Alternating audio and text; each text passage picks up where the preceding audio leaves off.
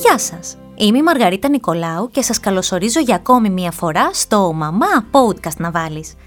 Στη σημερινή μας συζήτηση έχουμε κοντά μας το μευτήρα γυναικολόγο και συνεργάτη του Mothers Blog Μενέλα Ολιγνό και θα τον ρωτήσουμε για τη δυσκολία στη σύλληψη, για τους παράγοντες που εμποδίζουν μια σύλληψη. Γιατρή, γεια σας και σας ευχαριστώ για ακόμη μια φορά που αποδεχτήκατε την πρόσκλησή μου. Χαρά μου κύριε Νικολάου. Σήμερα θα μιλήσουμε για ένα θέμα που αποσχολεί πολύ τις σύγχρονες γυναίκες, τη δυσκολία στη σύλληψη. Είναι αρκετές εκείνες οι γυναίκες που προβληματίζονται για το εάν θα μπορούν να μείνουν εύκολα έγκυες όταν πάρουν απόφαση να κάνουν παιδί. Γιατί πιστεύετε ότι συμβαίνει αυτό, Ο σύγχρονος τρόπος ζωής, όπως ξέρετε κι εσείς, προκαλεί πάρα πολύ άγχος και η γυναίκα έχει πάρα, πάρα πολλές υποχρεώσεις. Έτσι, τελικά η, η απόφαση να ξεκινήσει τη διαδικασία της μητρότητας είναι μια απόφαση η οποία έχει γίνει πάρα πολύ πολύπλοκη σε μερικές περιπτώσεις. Έτσι, συχνά ο φόβος αυτός, ακόμα και όταν δεν έχουν ξεκινήσει καλά-καλά οι προσπάθειες για συλληψη ε, έχει, εντάσσεται περισσότερο στις γενικότερες αμφιβολίες που έχει μια γυναίκα ε, απέναντι στη μητρότητα, ειδικά όταν ζει σε, ε, μια ζωή που δεν της αφήνει ελεύθερο χρόνο ούτε καλά-καλά για τον εαυτό της. Ε, όπως αναφέρατε, πολλές ξεκινούν την προσπάθεια της σύλληψης με αυτή την αμφιβολία. Για κάνουν καλά ή όχι, πρέπει να ξεκινούν με αμφιβολία την, α, τη διαδικασία της σύλληψης; Η αμφιβολία όταν λαμβάνεται οποιαδήποτε σοβαρή απόφαση όπως είναι αυτή της μητρότητας είναι ανθρώπινη. Ε, οπότε δεν θα μπορούσαμε να πούμε ότι αυτό είναι κάτι σωστό ή είναι κάτι λάθος. Η, η αμφιβολία υπάρχει είτε το θέλουμε είτε όχι.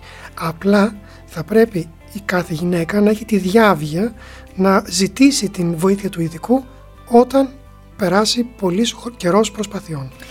Τι μπλοκάρει τη γονιμότητα, τι μπορεί να δυσκολεύει μια σύλληψη; Και δεν αναφέρομαι στα προβλήματα υπογονιμότητας, αναφέρομαι περισσότερο σε εκείνα τα ζευγάρια που κάνουν όλες τις απαραίτητες εξετάσεις και που τελικά όλες, όλες βγαίνουν καλές και δεν μπορούν να καταλάβουν τι πάει στραβά. Λοιπόν, αναφερθήκατε σε εξετάσεις για υπογονιμότητα. Οι εξετάσεις αυτές είναι πάρα πολύ χρήσιμες και φυσικά απαραίτητες για να δούμε το πρόβλημα σε κάποια, στην έκτασή του. Όμως, δυστυχώς αυτές οι εξετάσεις δεν μπορούν να μας δείξουν τα πάντα. Υπάρχει ένα υψηλό ποσοστό μεταξύ των, εγώ θα πω, υπογονίμων ζευγαριών, ε, για τα οποία δεν εντοπίζεται τελικά ένα συγκεκριμένο αίτιο υπογονιμότητας. Ε, αυτή είναι η λεγόμενη υπογονιμότητα αγνώστη αιτιολογίας. Μάλιστα υπάρχουν στατιστικές οι οποίες καταδεικνύουν ότι αυτό, αυτή η υπογονιμότητα καλύπτει ένα ποσοστό περίπου 30% των υπογονίμων ζευγαριών, άρα είναι κάτι πάρα πολύ συχνό. Πιστεύετε ότι παίζει ρόλο η διατροφή; Διάβασα κάπου ότι μια γυναίκα πρέπει να προετοιμάζει τον οργανισμό της πριν τη σύλληψη με καλή διατροφή, γυμναστική. Υπάρχουν κάποιες ασχέσεις γιόγκα που βοηθούν γενικότερα τον οργανισμό για τη σύλληψη και πάρα πολλά άλλα. Πιστεύετε ότι αυτά παίζουν ρόλο; Η γονιμότητα της γυναίκας αλλά και η καλή εξέλιξη της κύησης όταν αυτή έρθει ε, επηρεάζεται αρνητικά από την παχυσαρκία.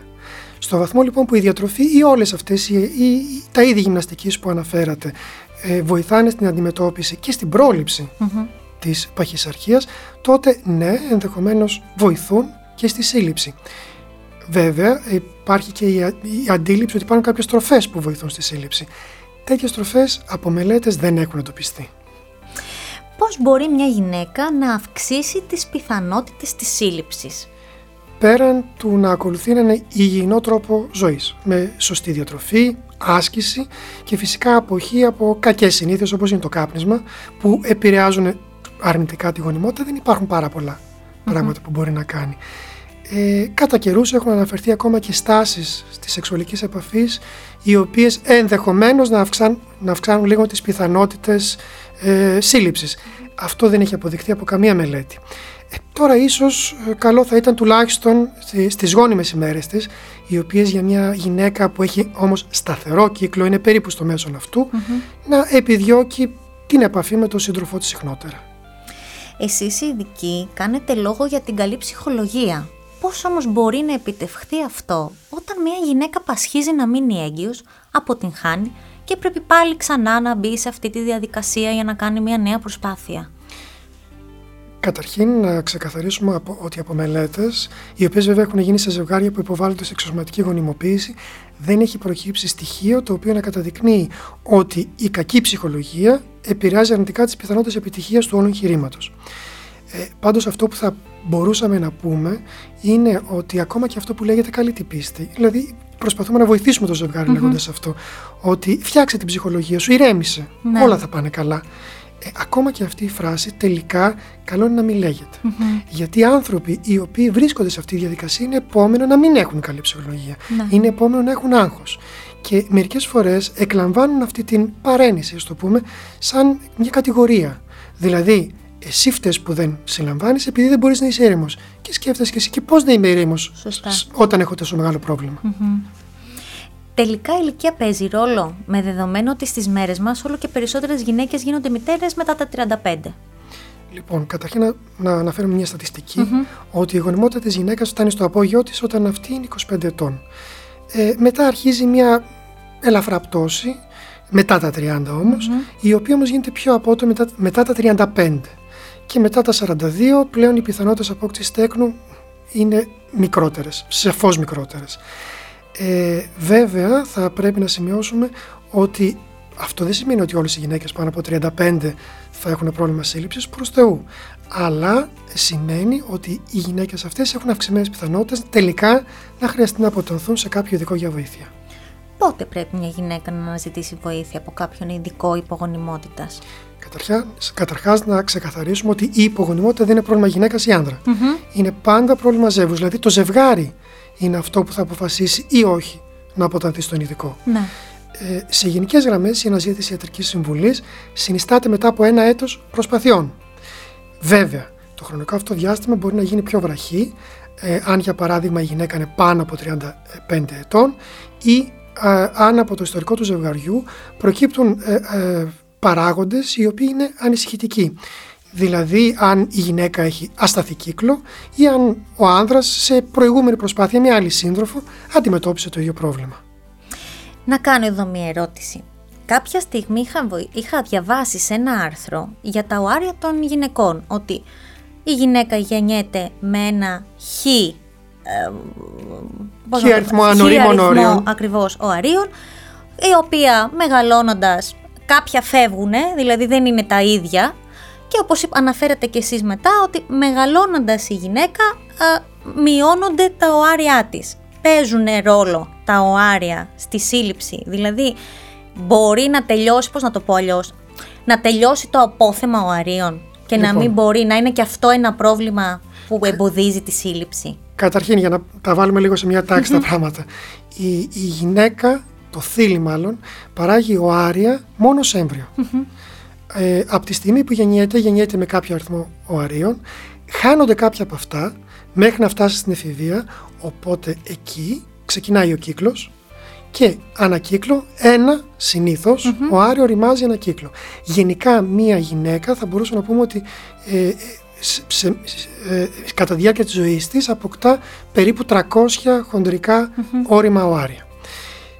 Τώρα, εδώ εσείς θέσατε το πρόβλημα του αριθμού, δηλαδή ότι μειώνονται τα οάρια αυτά.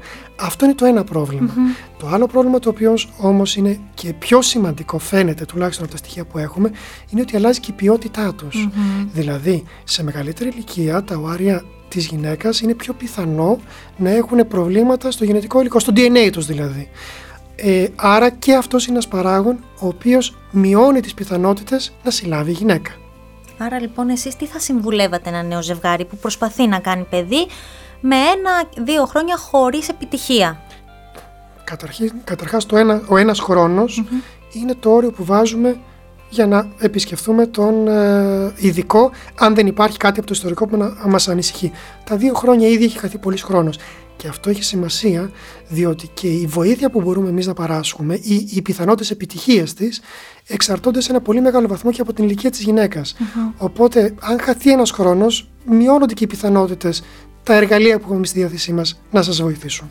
Άρα λοιπόν μια γυναίκα αν δει ότι στον έναν χρόνο που προσπαθεί να κάνει παιδί δεν τα καταφέρνει, θα πρέπει σίγουρα να συζητήσει αυτό το πρόβλημα με τον γιατρό της, ώστε να μην χαθεί ο χρόνος ο, ο οποίος μπορεί να βοηθήσει ενδεχομένως σε μια επιτυχημένη σύλληψη. Βεβαίως. Γιατρέ, σας ευχαριστώ πάρα πολύ για τις εμβουλές που δώσαμε και τις πληροφορίες στις γυναίκες που μας ακούνε. Εγώ σας ευχαριστώ που με φιλοξενήσατε. Εγώ θα κλείσω απλά τώρα λέγοντάς ότι πρέπει να γνωρίζετε ότι δεν είστε μόνοι σε αυτό το ταξίδι, μιας και την επίπονη εμπειρία διαπίστωσης προβλήματος σύλληψης την αντιμετωπίζουν περίπου ένα στα έξι ζευγάρια σήμερα. Είμαι η Μαργαρίτα Νικολάου και σε αυτό το σημείο ολοκληρώθηκε η συζήτηση που είχαμε με τον μεευτήρα γυναικολόγο Μενέλα Ολιγνό. Αν θέλετε να ακούσετε podcasts που σχολιάζουν την επικαιρότητα και φιλοξενούν θέματα για ό,τι συμβαίνει γύρω μας, δεν έχετε παρά να ρίξετε μια ματιά στο podcastmedia.gr. Εκεί θα βρείτε και όλα τα δικά μας podcasts. Σας ευχαριστούμε που ήσασταν μαζί μας για ακόμη μια φορά και ανανεώνουμε το ραντεβού μας για την επόμενη εβδομάδα στο «Μαμά Podcast να βάλεις». Γεια σας!